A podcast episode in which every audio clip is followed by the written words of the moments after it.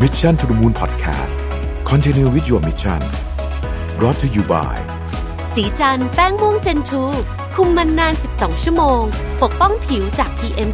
2.5 อัปเกรดเพื่อผู้หญิงทุกลุกสวัสดีครับยินดีต้อนรับเข้าสู่ Mission to the Moon Podcast นะครับ คุณอยู่กับประวิทยานุสาหะนะครับ วันนี้ผมมีแขกรับเชิญเอ่อ คนสำคัญเลยนะครับ ผมอยากจริงๆ อยากคุยกับท่านมานานแล้วนะครับ ท่าน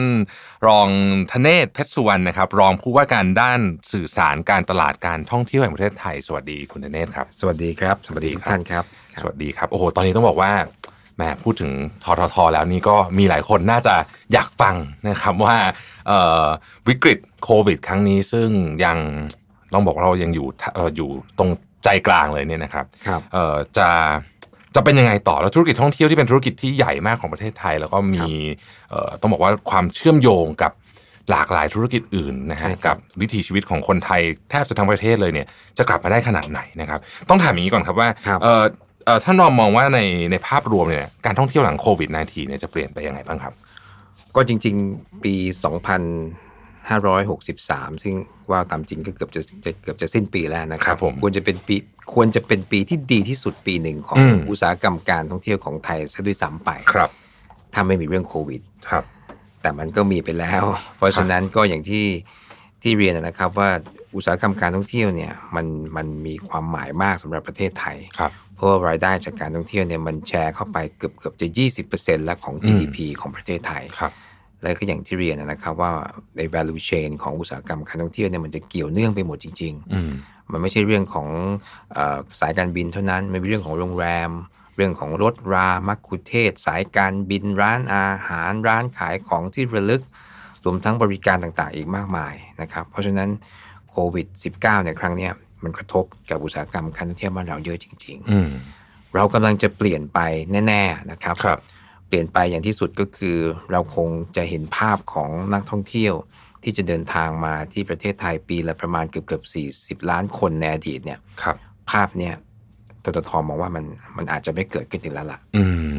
นะครับครับ ซึ่งมันก็ไม่ได้หมายความว่าเป็นเรื่องของของความรู้สึกที่มันอาจจะเป็นลบหรือความรู้สึกที่น่าตกใจอะนะครับครับ แต่ว่าผมกำลังจะเรียนว่ามันกำลังจะเปลี่ยนไปในทิศทางที่ดีขึ้นอืม ก็คือเราคงจะควบคุมภายหลังจากที่ผ่านพ้นโควิดไปเนี่ยเราคงจะต้องเอาจุดแข็งของเราในยามเนี้ยครับนำมากำหนดเป้าหมายทางการตลาดที่ชัดเจนขึ้นครับนะครับ จะนำไปสู่การเราที่เราจะสามารถอ่าเข้าไปแท็บตลาดนักท่องเที่ยวที่เรามองให้ชัดเจนได้มากขึ้นครับนะครับ เราจะเข้าไปสู่เราจะชิปจากโหมดของอ่า destination ที่เป็น mass tourism เนี่ยเข้าไปสู่อะไรสักอย่างที่ย้ำเน้นในเชิงคุณภาพได้มากขึ้นครับ เราจะเห็นพฤติกรรมการท่องเที่ยวของนักท่องเที่ยวที่เปลี่ยนไปอย่างแน่นอน เราอาจจะไม่เห็นอีกแล้วละฮะภาพของนักท่องเที่ยวที่มาเป็นทัวร์รถบัสขนาดอืมใหญ่ครับแล้วเราก็เห็นกองทัพรถโค้ชจอดเรียงกันเป็นร้อยคัน เราอืมจะไม่เห็นแล้วล่ะครับเราจะเห็นของนักท่องเที่ยวที่มีการทำ booking ชัดเจนอืมจะเข้าเยี่ยมชมสถานท่องเที่ยว เป็นระยะเวลาเป็น group group group group ไปครับนะครับผมคิดว่า social distancing ยังคงต้องมีต่อไปอืมตราบใดที่เรายังไม่ค้นพบ วัคซีนครับนี่คือคร่าวๆของในเชิงของพฤติกรรมผู้บริโภค แล้วก็ครับภาพรวมกว้างๆที่อยากให้ท่านผู้ฟังได้เห็นว่าเนี่ยคือสิ่งที่มันจะเปลี่ยนไปแน่ๆของการท่องเที่ยวของไทยครับครับผมครับท่านรองครับถามเอาเดือนนี้เลยแล้วกันนะครับครับเราอยู่เราบันทึกเสียงกันเนี่ยประมาณตุลาคมเนี่ยครับเราไม่มีนักท่องเที่ยวมาน่าจะหกเดือนแล้ว เกินกว่านั้นด้วยหกซ้ำเจ็ไปดเดือนแล้วะฮะใช่ไหมครับจริง ๆ เราเริ่มปิดประเทศล็อกดาวน์กันตั้งแต่น่าจะประมาณสัก กุมภามีนาก็ครับหกเจ็ดเดือนละใช่ครับหกเจ็ดเดือนแล้วครับใช่ครับ ตอนนี้เนี่ยมีมีหลายมีหลายคนเริ่มอยากจะเหมือนกับอยากจะคือคนในอุตสาหกรรมท่องเที่ยวหลายคนครับรู้สึกว่ามันมีความเป็นไปได้แค่ไหนครับกับ สิ่งที่เราจะไปเลือกบางประเทศที่ตอนนี้มีอัตราการติดเชื้อต่ำมาก แล้วก็จับเป็น travel bubble อย่างที่เขาคุยกัน คืออยากจะเรียนว่าไม่เลือกก็ต้องเลือกอะครับครับเราคงไม่สามารถเปิดกว้างแล้วก็รับอืมใครก็แล้วแต่ที่อยากจะมาเมืองไทยก็ได้ เดี๋ยวเมื่อก่อนตอนสมัยภาวะปกติเนี่ยถ้าพจน์จำไม่ผิดเนี่ยถ้าผมจำไม่ผิดเนี่ยมีประเทศที่สามารถถือหนังสือเดินทางของเขาเนี่ยเดินทางเข้าบ้านเราโดยไม่ต้องวีซ่าเลยเนี่ยนะฮะครับไม่น้อยกว่า 20 ประเทศอืมนะครับ แต่ต่อจากนี้ไปเนี่ยทุกคนต้องขอวีซ่าอ่าต้องผ่านการตรวจอย่างเข้มข้นครับตราบใดที่ยังไม่มีวัคซีนนะครับครับและภาพนี้ก็คงจะเกิดขึ้นในช่วง quarter สุดท้ายเนี้ยอีก 3 เดือนสุดท้ายเนี่ยอืมเผลอๆจะบวกอีกทั้งปีทั้ง ปีหน้าทั้งปีเราจะต้องโอ้เห็นภาพเนี้ยก็คือทุกคนจะต้องมีการคัดกรองอืมมีการไปติดต่อที่สถานทูตไทยในต่างประเทศทุกแห่งครับเพื่อขอรับวีซ่าครับและวีซ่าประเภทนี้ก็จะต้องมีการกำหนดกฎเกณฑ์ไว้พอสมควรทีเดียวนะครับ ที่จะต้องมีเอ่อนักท่องเที่ยวที่จะเข้ามาก็จะต้อง นอกจากเลือกประเทศแล้วเนี่ยเลือกแล้วเนี่ยก็ต้องมีกฎเกณฑ์ต่างๆ เยอะ เช่นต้องมีอินชูรันอืมจะต้องมีการตรวจเอ่อโควิดภายใน 72 ชั่วโมงก่อนการเดินทางเหล่าเนี้ยกฎเกณฑ์เข้มๆแบบเนี้ยก็เพื่อต้องการที่จะบอกว่า ถึงแม้เราจะมีนโยบายที่จะเปิดประเทศ แต่มันก็จะเป็นการเปิดอยังมีลีลาอืมเปิดค่อย ๆ เปิดครับมันจะเปิดพร้อมกันเหมือนเมื่อก่อนมันเป็นไปไม่ได้ เพราะว่าสถานะทางเรื่องของการแพร่ระบาดของประเทศรอบๆบ้านเราเนี่ยอยู่ในสถานะที่ ที่ยังไม่ค่อยน่าไว้วางใจนักครับและในขณะที่ประเทศไทยถือว่าเป็นประเทศหนึ่งในโลก ที่มีการรับมือกับเรื่องนี้ได้เป็นอย่างดีที่สุดนะครัใช่ครับเพราะฉะนั้นทุกคนก็คงอยากจะเดินทางมานั่นแหละอืมแต่นั่นก็หมายความว่าเราก็ต้องบริหารความรู้สึกของคนไทยด้วยกันเหมือนกันอืมว่า ถ้าเราเปิดร้อยเปอร์เซ็นต์เหมือนเดิมเนี่ย แล้วคนไทยจะตระหนกไหมอืม คนไทยจะตกใจไหมเพราะว่าสิ่งที่ทางททททางรัฐบาลให้ความสำคัญเป็นอันดับต้นๆ ก็คือสุขภาพความปลอดภัยความรู้สึกของคนไทยเป็นหลักครับอืมก็ต้อง balance ระหว่างเศรษฐกิจด้วยใช่ครับสุขภาพด้วยใช่ครับริงๆแล้วเป็นงานที่ยากมากเลยนะฮะนี่คือความท้าทายที่ยากที่สุดอืมถ้าจะถามว่าอะไรคือความท้าทายในตอนนี้ก็คือการสร้างสมดุลเนี่ยแหละครับ ระหว่างการที่จะเอาเรื่องของสุขภาพ ความปลอดภัยในเรื่องนี้กับทำยังไงที่จะให้เอ่อลดผลกระทบในเรื่องเศรษฐกิจให้มากที่สุดนี่คือความท้าทาย โจทย์ใหญ่ทีเดียวครับครับท่านรองครับครับการค่อยๆกลับมาฟื้นตัวของอุตสาหกรรมท่องเที่ยวไทย ซึ่งมันก็คงจะค่อยๆ เป็นค่อยๆไปอย่างที่อย่างที่ท่านว่าเนี่ยนะฮะใช่ครับมันจะหน้าตาเป็นยังไงครับ หลังจากนี้สมมติเอาปีหน้าละกันครับ มันจะค่อยๆกลับมายังไงฮะท่านรองจริง ๆ ถ้าเกิดท่านผู้ฟังหรือทุกท่านได้ได้สังเกตดูเนี่ยเราเริ่มเห็นหน้าตาของเฟสแรกของการเปลี่ยนแปลงไปแล้วอืนะมครับหน้าตานั้นก็คือการที่เราจะต้องเน้นไปที่คนไทยครับ ตัวเลขที่ทอทอเก็บไว้เนี่ยมีคนไทยปีหนึ่งประมาณสัก14ล้านคนนะคครัรับบที่เดินทางไปเที่ยวต่างประเทศ อืมประเทศอะไรผมขออนุญาตไม่กล่าวถึงครับผมแต่ก็แน่ใจว่าทุกคนมีประเทศในฝันทั้งนั้นน่ะนะอ่าฮะครับ ปีนี้เกิดอะไรขึ้น 14 ล้านคนนี้เดินทางไปไหนไม่ได้ในโลกนี้เลยนะคครัรับบภาพที่เราเกิดขึ้นก็คือเขาเริ่มเดินทางในประเทศอืม และเขาเหล่านี้ 14 ล้านคนเนี่ยต้องเรียนว่าเป็นผู้ที่มีขีดความสามารถในการจับจ่ายสูงนะอืมเพราะการเดินทางไปต่างประเทศก็มีการใช้จ่ายอยู่กันข้างเยอะครับบางก็ชอบไประยะไกลอย่างยุโรปอเมริกาครับบางก็อยู่ในเอเชีย แต่แน่นอนที่สุดมันก็มีค่าใช้จ่ายที่สูงขึ้นครับเพราะว่า14 ล้านคนเนี่ยขณะนี้เนี่ยเรียนเลยว่าไปไหนไม่ได้ครับและกลุ่มนี้เป็นกลุ่มที่มีการพลังในการจับจ่ายสูง เพราะฉะนั้นนี่คือกลุ่มแรกครับที่ทททกำลังจะโฟกัสก็คืออืมคนไทยกลุ่มเนี้ยซึ่งขณะนี้เราเห็นแล้วว่าภาพของการเดินทางเนี่ย ถ้ารัฐบาลประกาศ long weekend เมื่อไหร่ครับเราจะเห็นเลยว่าขีดไปเลยจากกรุงเทพในระยะ 3-400 กิโลเมตรเนี่ยอืมเต็มหมดทุกที่อะครับใช่แต่ภาพที่พื้นที่ในระยะไกลอย่างภูเก็ต เกาะสมุยหรือเชียงใหม่เนี่ยอาจจะยังไม่ได้ไม่ไม่หนาแน่นมากนัก เพราะว่านักท่องเที่ยวส่วนใหญ่ก็เป็นการเดินทางโดยเครื่องบินใช่นะครับ นี่คือภาพแรกที่ให้เห็นว่าคนไทยกำลังหันเดินทางมาเที่ยวในเมืองไทยอืมซึ่งเป็นภาพที่ถูกต้องนะครับครับผมเพราะว่าประเทศชั้นนำทางการท่องเที่ยวของทั่วโลกในอดีตที่ผ่านมาสังเกตดูอะ ความแข็งแกร่งมันเกิดจากการเดินทางของคนในพื้นที่ทั้งนั้นอืมยกตัวอย่างเช่นจากประจากชักประเทศหนึ่งอย่างประเทศยุญี่ปุ่นเนี่ยนะครับครับซึ่งก็เป็นประเทศที่คนไทยชอบไปเนี่ยใช่ครับชินคันเซ็นของญี่ปุ่นเนี่ยถูกสร้างมาเนี่ยนะครับรายได้จากนักท่องเที่ยวที่เจือจุนที่ธุรกิจของ JR หรือชินคันเซ็นเนี่ยคือคนญี่ปุ่นเดินทางกันเอง อืมครับสายการบินก็เช่นเดียวกันอืมนี่คือนี่คือนี่คือจุดที่เป็นจุดแข็งของอุตสาหกรรมการท่องเที่ยวภายในประเทศ หรือในยุโรปเนี่ย คนที่เดินทางกันได้อย่างแข็งแรงก็คือคนยุโรปที่เดินทางข้ามประเทศไปกันมาอืมไปสวิสไปอังกฤษไปอ่าฝรั่งเศสไปอิตาลีก็เดินทางกันภายในภูมิภาคเขานะครับครับเพราะฉะนั้นภาพเนี้ยคือสิ่งที่ททกำลังจะขับเคลื่อนไปให้ได้ก็คือ ในขณะที่เรายังไม่สามารถเปิดรับได้ร้อยเปอร์เซ็นของนักท่องเที่ยวชาวต่างประเทศ คนไทยยังต้องเป็นพระเอกอืม ต้องเป็นจุดหลักกลุ่มเป้าหมายหลักที่เราจะส่งเสริมให้เขาเดินทางกัน นี่คือภาพแรกที่เกิดขึ้นนะครับ แล้วก็จะเกิดขึ้นต่อไปจนถึงปลายปีนี้ แล้วก็ภาพในปีหน้าที่เรียนถามผมเนี่ยผมก็จะบอกเลยว่าคนไทยยังเป็นกลุ่มหลักที่เราจะส่งเสริมให้เขาเดินทางให้มากขึ้นอืมให้กว้างขึ้น ให้สะดวกขึ้นในราคาที่คุ้มค่าขึ้นครับครับผมอันนี้เป็นเรื่องของกลยุทธ์การตลาดที่ทางทรทกำลังเอ่อ ปรับอยู่ด้วยใช่ไหมครับ ถูกต้องครับครับนี่คือนี่คือวิธีการ move ทางการตลาดโดยแท้เลยอืมนะครับ ที่จะทำให้คนไทยเดินทางอย่างกว้างขวางมากที่สุด เรียนถามท่านสักนิดนึงได้ไหมครับ เราได้ยินหลายคำเหมือนกันเช่น trusted destination อะไรครับแบบนี้เนี่ยนะฮะครับอันนี้เนี่ยทางทททเนี่ยมีมีแผนที่พอจะเล่าให้เราฟังได้บ้างไหมครับ ว่ามีอะไรที่ที่เป็นเรื่องที่น่าสนใจที่จะเปลี่ยนไปบ้างครับ คือ trusted destination เนี่ยเป็นชื่อของแคมเปญด้านการสื่อสารการตลาดที่ทางทททได้ออกแคมเปญนี้มาได้สักสองสาเดือนแล้วนะครับ เนื้อหาสาระสำคัญที่สุดของแคมเปญเนี่ยจริงๆ แคมเปญนี้มีความเป็นพิเศษก็คือเป็นแคมเปญที่สามารถนำสื่อสารกับนักท่องเที่ยวชาวต่างประเทศครับและก็นักท่องเที่ยวชาวไทยด้วย เพราะฉะนั้นอืมแคมเปญนี้จึงมีลักษณะเป็นไฮบริดก็คือเนื้อหาสาระรับได้ทั้งคนต่างประเทศ และรับได้ดีของคนไทย โดยในต่างประเทศเนี่ย เราก็ต้องการที่จะสื่อสารให้นักท่องเที่ยวชาวต่างประเทศ ซึ่งขณะนี้ยังเดินทางไม่ได้เนี่ยมีภาพจำมีภาพมุมมองเมืองไทยในฐานะที่เป็น trusted destination เป็นแหล่งท่องเที่ยวที่เขาไว้ใจได้ กล่าวก็คือในวันที่เขาบินได้เมื่อไหร่ เราอยากให้เมืองไทยเนี่ยอยู่ในใจเขาเป็นประเทศแรก ๆ ที่เขาอยากจะมาเยือน เพราะฉะนั้นภาพที่จะออกไปก็คือเขาต้องเดินทางมาได้ด้วยความสบายใจ มีระบบการป้องกันเอ่อ ดูแลสุขลักษณะ สุขอนามัยเป็นอย่างดี แหล่งท่องเที่ยวต่างๆ ของเรานั้นปรับตัวได้เป็นอย่างดี มีการคุมจำนวนนักท่องเที่ยวที่เข้าไปชมมิวเซียมในแต่ละวันอืมโรงแรมที่พักสายการบิน รถไฟใต้ดินระบบขนส่งทั้งหมดสะอาดปลอดภัย เนื้อหาสาระทั้งหมดในต่างประเทศเนี่ยจะมีเนื้อหาสาระแบบเนี้ยถูกบรรจุอยู่ในแคมเปญแล้วก็เผยแพร่ผ่านไปในทุกช่องทางครับส่วนในประเทศไทยนั้นเนี่ยเราต้องการให้คนไทยทำตัวให้เป็นตัวอย่าง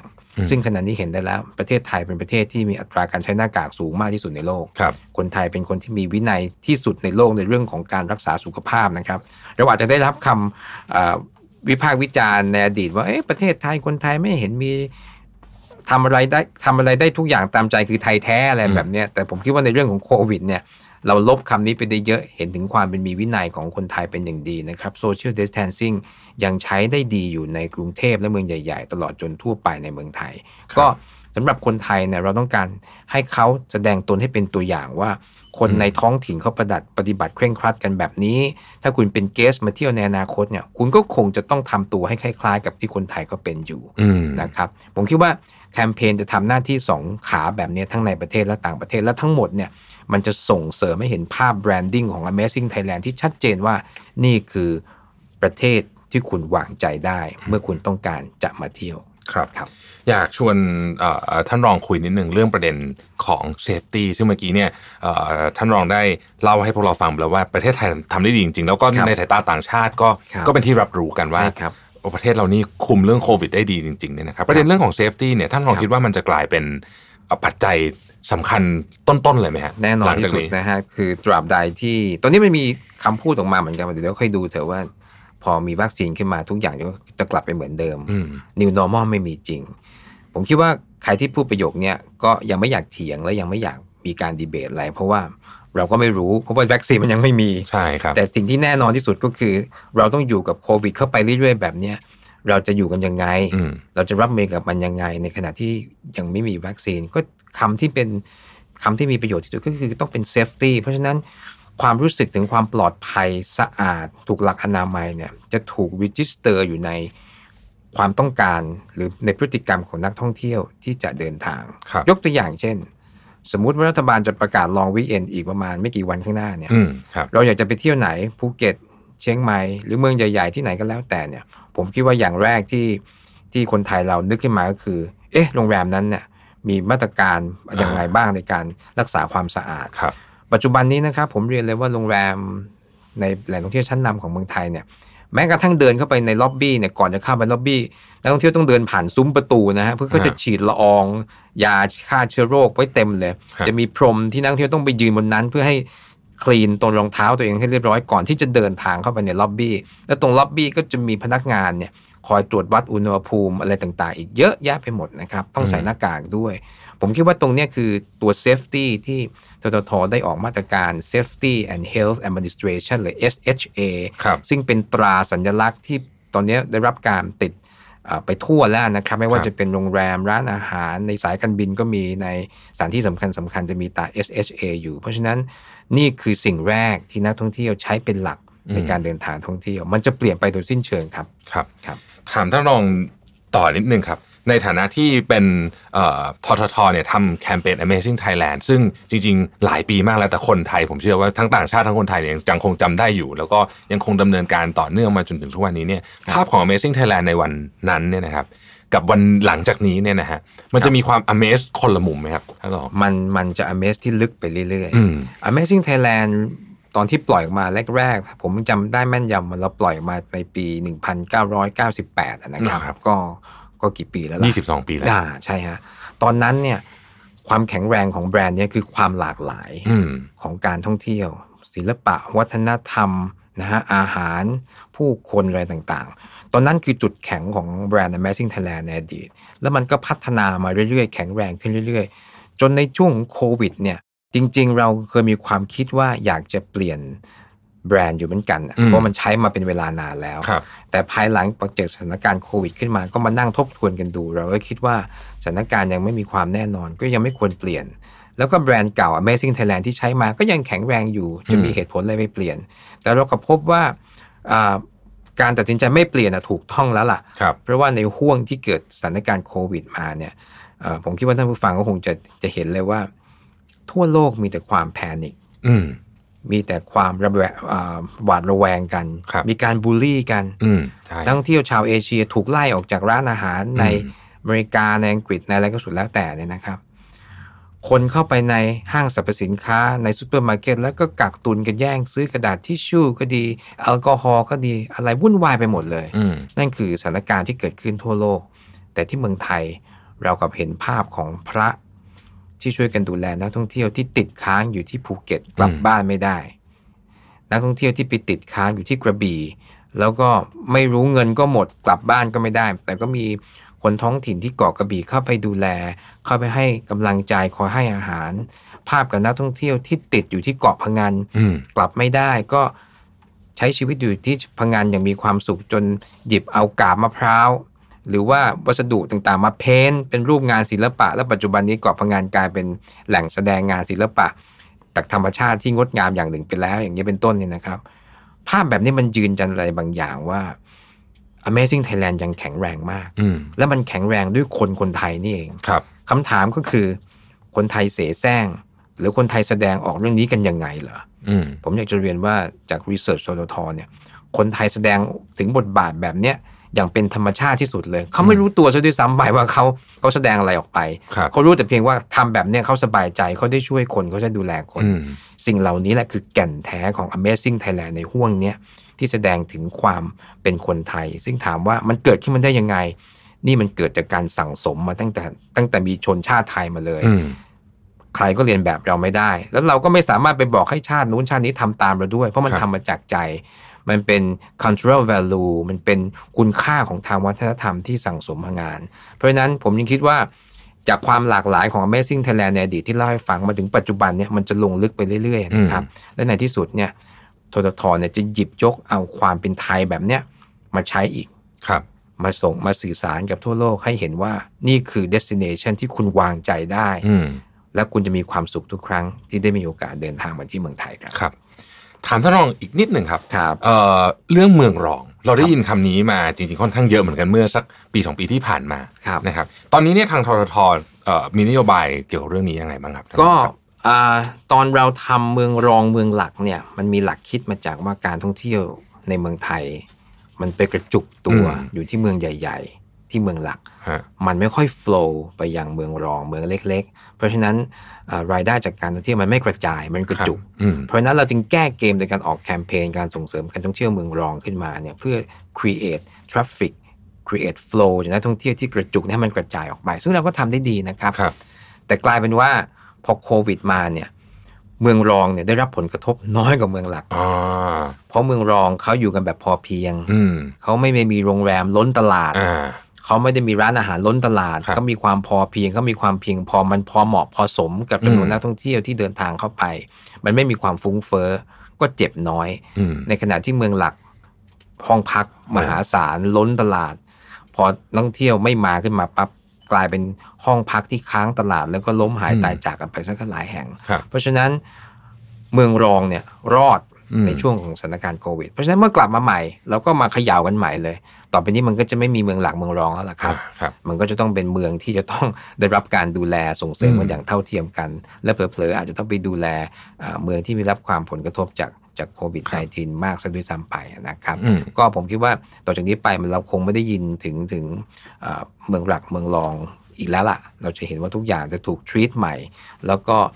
อ่าทิศทางที่จะไปนั่นก็คือทอทอพยายามที่จะ ส่งเสริมให้นักท่องเที่ยวได้สัมผัสถึงการท่องเที่ยวชุมชนครัวิบถีชีวิตที่แท้จริง สะท้อนถึง cultural value ที่ผมแตะไปได้ชัดเจนมากยิ่งขึ้นครับ ขออนุญาตออฟสคริปต์อีกสักนิดหนึ่งนะครับผมได้ครับคุยกับท่านรองได้ได้เลยความรู้เยอะได้จเลยคริงๆนะเชิคญรับเลยครับเชิญเลยฮะกรุงเทพมหานครครับท่านองครับกรุงเทพมหานครก็เป็นอีกเมืองหนึ่งที่ คนอาจจะไม่ค่อยได้นึกถึงเอ่อว่าจริงๆแล้วที่นี่ก็มีนักท่องเที่ยวมาเยอะเหมือนกันนะเพราะว่าเยอะครับคนมันมันแน่นตลอดเวลามันใช่รถติดตลอดเราก็เลยรู้สึกว่าใช่ครับเออไม่ได้มีอะไรเงียบหายไปครับแต่จริงๆแล้วกรุงเทพก็หนักใช่ไหมครับท่าน กรุงเทพหนักมากอะนะครับ เพราะว่าฮะจำนวนห้องพักในในกรุงเทพมีเป็นแสนแสนห้องอืมนะครับ แล้วก็ในทางการตลาดไป rely on ในบางตลาดด้วยเช่นจีนอะไรอืมต่างๆเหล่านี้ครับเพราะฉะนั้นเวลาเวลานักท่องเที่ยวหายไปเนี่ยเขาก็เจ็บหนักทีเดียวอืมนะครับ แล้วก็เอ่อกรุงเทพเป็นเมืองใหญ่ แล้วก็ตอนที่เกิด super spreader ในครั้งแรกของโควิดมาโจมตีเมืองไทยเนี่ยมันก็เกิดขึ้นในกรุงเทพเป็นหลักซะด้วยใช่เพราะฉะนั้นตอนนั้นทุกคนก็ panic พอสมควร เพราะฉะนั้น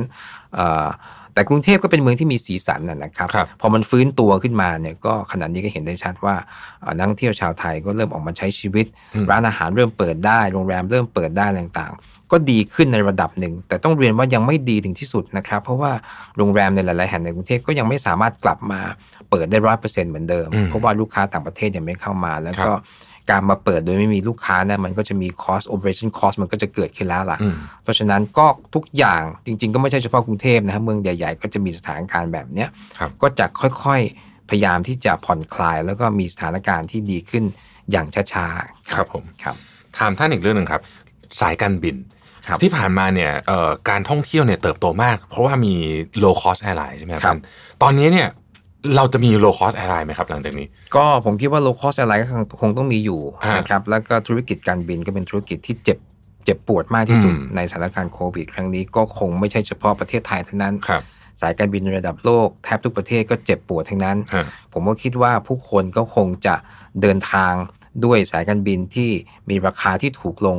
อ่าอ่ามากยิ่งขึ้นนะนะครับอ่าสายการบินที่มี ค่าใช้จ่ายในระดับค่อนข้างแพงเนี่ยผมคิดว่าในอนาคตเนี่ยเขาก็ต้องปรับตัวในเชิงราคาอยู่แล้ว ซึ่งนั่นอืมก็จะนำไปสู่เรื่องของการอาจจะลดบริการที่มีความฟุ้งเฟ้อจนเกินไปอืมบริการที่ไม่จำเป็น และผมคิดว่านักท่องเที่ยวเองก็ขณะนี้ก็เริ่มมองคือพอโควิดมาเนี่ยผลกระทบที่หลีกเลี่ยงไม่ได้ก็คือเศรษฐกิจมันก็จะซบเซาไปด้วยครับใช่นะครับใช่เพราะฉะนั้นการเลือกใช้เงินแต่ละ US ดอลลาร์หรืออืม1ยูโร หรือ 1 บาทเนี่ยผมคิดว่านักท่องเที่ยวคิดถึงความคุ้มค่ามากอืมเพราะฉะนั้นในแง่ของธุรกิจจ ริง ๆ ก็ไม่ใช่เฉพาะสายการบินเท่านั้นนะนะครับ ทุกธุรกิจในอุตสาหกรรมการท่องเที่ยวต้องมุ่งเน้นในลักษณะของ amazing value ให้มากที่สุดครับนักท่องเที่ยวฉลาดขึ้นในการใช้เงินอะไรต่างๆ แล้วก็เศรษฐกิจเช่นเนี้ยเขาคงเลือกหาสินค้าที่คุ้มค่าเงินมากที่สุด ผมก็คิดว่า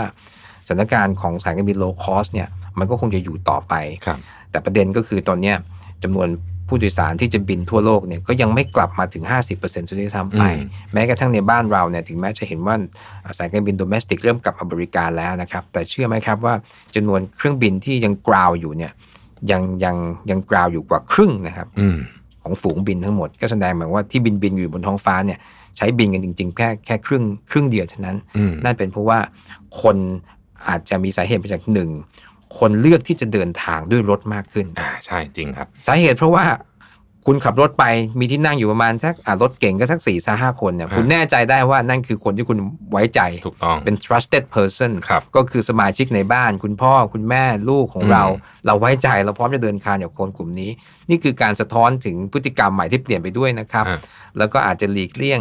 การเดินทางโดยเอ่อ ระบบขนส่งที่ขนคนทีละเยอะอืมๆเพราะนั่นก็หมายความว่าเราต้องไปนั่ง เราต้องไปยืน เราต้องเดินทางหายใจพร้อมกับคนที่เราไม่รู้จักโปรไฟล์ของเขา อันนี้ก็เป็นพฤติกรรมที่คนคนจะคนจะคอนเซิร์นมากๆเลยครับและนี่คือสิ่งที่ตอบคำถามตอนแรกว่าเรื่องไฮยีนนั่นแหละนะครับอืมจะเป็นสิ่งที่จะต้องเออทำอย่างเคร่งครัดที่สุด แล้วก็เมนเทนไปให้ได้ เพราะว่านักท่องเที่ยวจะตัดสินใจจากสิ่งนี้เป็นเรื่องหลักครับอืม ครับ จริงครับ ตอนนี้ผมขึ้นเครื่องบินผมไม่กล้าถอดหน้ากากเลยฮะเช่นเดียวกันครับหิวน้ำยังไม่กล้าถอดหน้ากากเลยนะครับใช่ครับ เพราะว่าเอ่อรู้สึกเหมือนกันครับว่าจะเป็นอย่างนั้นจริงๆ แล้วก็ตอนหลังที่เราเริ่มเห็นคนขับรถจากกรุงเทพไปเชียงใหม่เลยแบบเนี้ยใช่ครับมากขึ้นนะฮะทั้ครังๆบที่จริงๆเราก็ไกลมากพอสมควรครับแล้วตอนนี้ก็ว่ากันตามจริงก็คือพาหนะต่างๆ เทคโนโลยีก็รถก็ดีขึ้นใช่รถไฮบริดก็เครื่องยนต์ก็สะอาดขึ้นน้ำมันใช่ก็ราคาก็โอเครับได้ใช่นะครับถนนหลายเส้นก็เริ่มพัฒนานี่ตอนนี้ก็รอว่าถนนจากไปโคราชไปอีสานผ่านลำตะคองที่กำลังเป็น tollway ไปนี่ก็เกือบเสร็จละถ้าเสร็จแล้วนั่นก็จะทำให้ระบบการขนส่ง infrastructure เราทางโซนนั้นดีขึ้นอย่างอย่างสวยงามอะนะครับครัก็บก็จะทำให้การขับรถสะดวกขึ้นครับครับชวนท่านลองคุยถึงเทรนด์การท่องเที่ยวอีกอันหนึ่งก็คือเทรนด์การท่องเที่ยวรักโลกหรือว่าพวก low carbon tourism เนี่ยนะครับครับเอ่อท่านลองคิดว่าเทรนด์นี้เนี่ยจะเป็นเป็นเทรนด์ต่อไปเรื่อยๆไหมหลังโควิด แล้วก็ที่เมืองไทยเนี่ยเราเรารองรับเรื่องนี้ยังไงบ้างครับ จริงๆเทรนด์เรื่องการท่องเที่ยว โดยการเป็นมิตรกับสิ่งแวดล้อมครับหรือว่าภาษาอังกฤษเขาใช้ว่า responsible tourism เนี่ยอืมมันเป็นเทรนด์ที่เมืองนอกเขาว่ากันมานานแล้วล่ะครับ เราเองก็พยายามที่จะไปตรงสู่จุดนั้นอยู่พอสมควรเหมือนกันในระยะ 3-4 ปีที่มาที่ผ่านมา แต่เนื่องจากว่าตอนนั้นกระแสการท่องเที่ยวยังเชี่ยวกรากมาก mass tourism มาแรงมากอืมเราก็ไม่สามารถที่จะไปต้านกระแสแกเหล่านั้นได้ททท concern อยู่เสมอนะครับ ว่าจำนวนนักท่องเที่ยวที่มาเป็นจำนวนมากหลายสิบล้านคนเนี่ยอืมมันก่อให้เกิดมลภาวะทั้งนั้นนะครับนะครับ พอโควิดมานี่อาจจะเป็นโอกาสที่ดีอันหนึ่งในจำนวนน้อยๆบางทีเราได้เรียนรู้จากโควิด ก็คือ เราจะต้องปรับตัวใหม่ เพราะว่าอืมการที่คนเราล็อกดาวน์อยู่กับบ้านหรือ work from home เนี่ยมันทำให้ธรรมชาติเนี่ยมันฟื้นตัวมาอย่างไม่น่าเชื่อครับ ตอนนี้ที่เมืองไทยเนี่ยเรา work from home กันตั้งหลายเดือนเนี่ยนะครับ กระแสการเดินทางของนักท่องเที่ยวก็เข้ามาต่างประเทศเนี่ยเข้ามาเป็นศูนย์เนี่ยนะฮะเราพบว่าแหล่งท่องเที่ยวเนี่ยฟื้นตัวอย่างอย่างน่าอัศจรรย์ใจมาก อืมผู้เชี่ยวชาญบางคนโดยเฉพาะช่างภาพนักเขียนบางคนของทททที่ออกไปถ่ายภาพเก็บบันทึกไว้เนี่ยนะครับเขาบอกว่าภาพของ PP หรือว่าทะเลแล้วเกาะแก่งต่างๆ ของเรานะตอนเนี้ยมันสวยงามย้อนยุคไปถึงประมาณเมื่อ30ปีที่แล้วอืม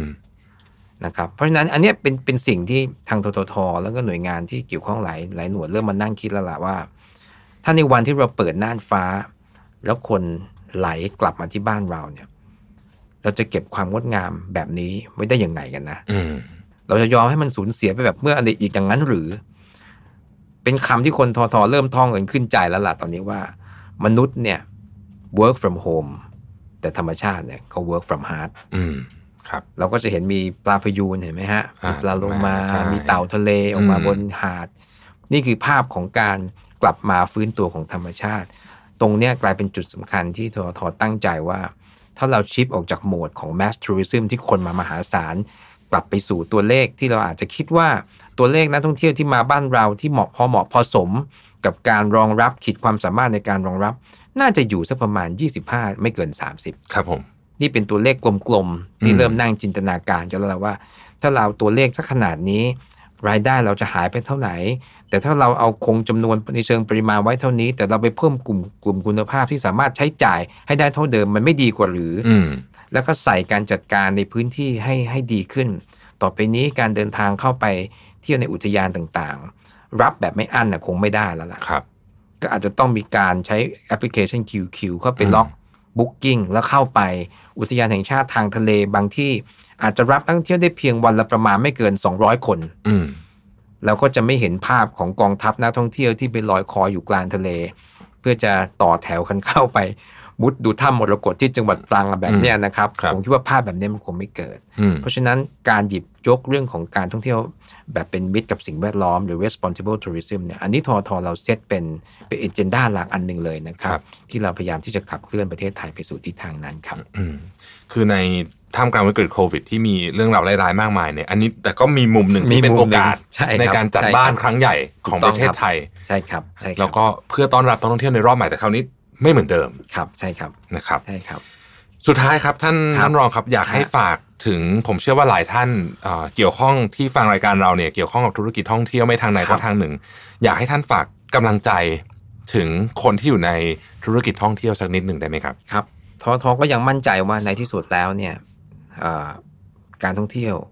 ก็จะต้องกลับมา แต่มันจะกลับมาไม่เหมือนเดิมครับครับเรามามันจะกลับมาแบบมีเงื่อนไขที่ อยากจะเรียนว่าผู้ประกอบการธุรกิจท่องเที่ยวก็จะต้องปรับตัวครับ เราคงสามารถทำธุรกิจเดิมๆไม่ได้แล้วนะครับ เราคงต้องเรียนรู้พฤติกรรมผู้บริโภคของนักท่องเที่ยวให้ลึกขึ้นนักท่องเที่ยวรุ่นใหม่ที่จะกลับมาเนี่ยผมแน่ใจว่าเขาใช้ไอทีเป็นหลักแน่นอนครับเขาเดินทางพร้อมกับแอปพลิเคชัน เขาเดินทางพร้อมกับอุปกรณ์สมาร์ทโฟน ที่จะทำให้เขามั่นใจว่าเขาจะปลอดภัย คุ้มค่า แล้วก็ใช้ชีวิตอยู่อย่างความสุขยังไง เพราะฉะนั้นทำยังไงจะให้ธุรกิจเราเนี่ยเข้าไปอยู่ใน value chain ในเส้นทางของ IT เหล่านี้ ซึ่งการทำการตลาดของทททเองในระยะต่อจากนี้ไปเนี่ยจริงๆ เราทำมาพอควรแล้วนะครับแล้วต้องเดินต่อไปก็คือ การใช้ IT เข้ามานำเสนอแล้วก็สื่อสารกับนักท่องเที่ยว ททก็ต้องเป็นกำลังใจครับ แล้วก็พร้อมที่จะเป็นหน่วยงานหลักอีกหน่วยหนึ่งที่จะนำท่านธุรกิจเนี่ยฝ่าฟันเรื่องนี้ไป จริง ๆ ตั้งแต่ตอนเกิดเหตุก็มีหลายหน่วยพยายามที่เข้ามาช่วยในเรื่องของ cash flow ในเรื่องของ financial support ก็ทำกันอยู่พอสมควร แต่ก็แน่ครับก็ยังมีจุดที่ยังไม่สามารถควบคุม หรือว่าครอบคุมได้อย่างกว้างขวางนัก ก็จะช่วยกันต่อไปนะครับททก็พยายามที่จะออกมาตรการกระตุ้นตลาดอย่างใกล้ชิด มาเรื่อยๆนะครับไม่ว่าจะเป็นแคมเปญเราเที่ยวด้วยกันอะไรต่างๆ เหล่านี้ก็จะออกมาเรื่อยๆครับพยายามจะลดขั้นตอนให้ง่ายขึ้นเอ่อเข้าถึงได้สะดวกขึ้น มีความคุ้มค่ามากขึ้น แล้วก็ผมคิดว่าเอ่อเทรนด์ของเราต่อจากนี้ไปเนี่ย domestic market หรือว่าไทยเที่ยวไทยเนี่ยก็จะเป็นสิ่งที่ที่ทอทอพยายามจะแคมเปญออกไป เพราะเราแมนมีความแน่ใจว่าการที่จะช่วยชาติได้นั้นก็คือต้องออกไปเที่ยวเมืองไทย แล้วก็จะเราจะกำลังจะลอนช์แคมเปญใหม่นะครับ ออกไปเที่ยวเมืองไทยออกไปช่วยเมืองไทยครับโอ้โหวันนี้ต้องขอขอบคุณคุณธเนศเพชรสุวรรณรองผู้ว่าการด้านการสื่อสารการตลาดการท่องเที่ยวแห่งประเทศไทยเป็นอย่างมากนะครับ ขอบคุณที่ให้ความรู้กับเราครับท่านรองครับสขอบวัสพระดีคุณคครัรับบสวัสดีครับ Mission to the Moon Podcast Continue with your mission Presented by สีจันแป้งม่วงเจนทู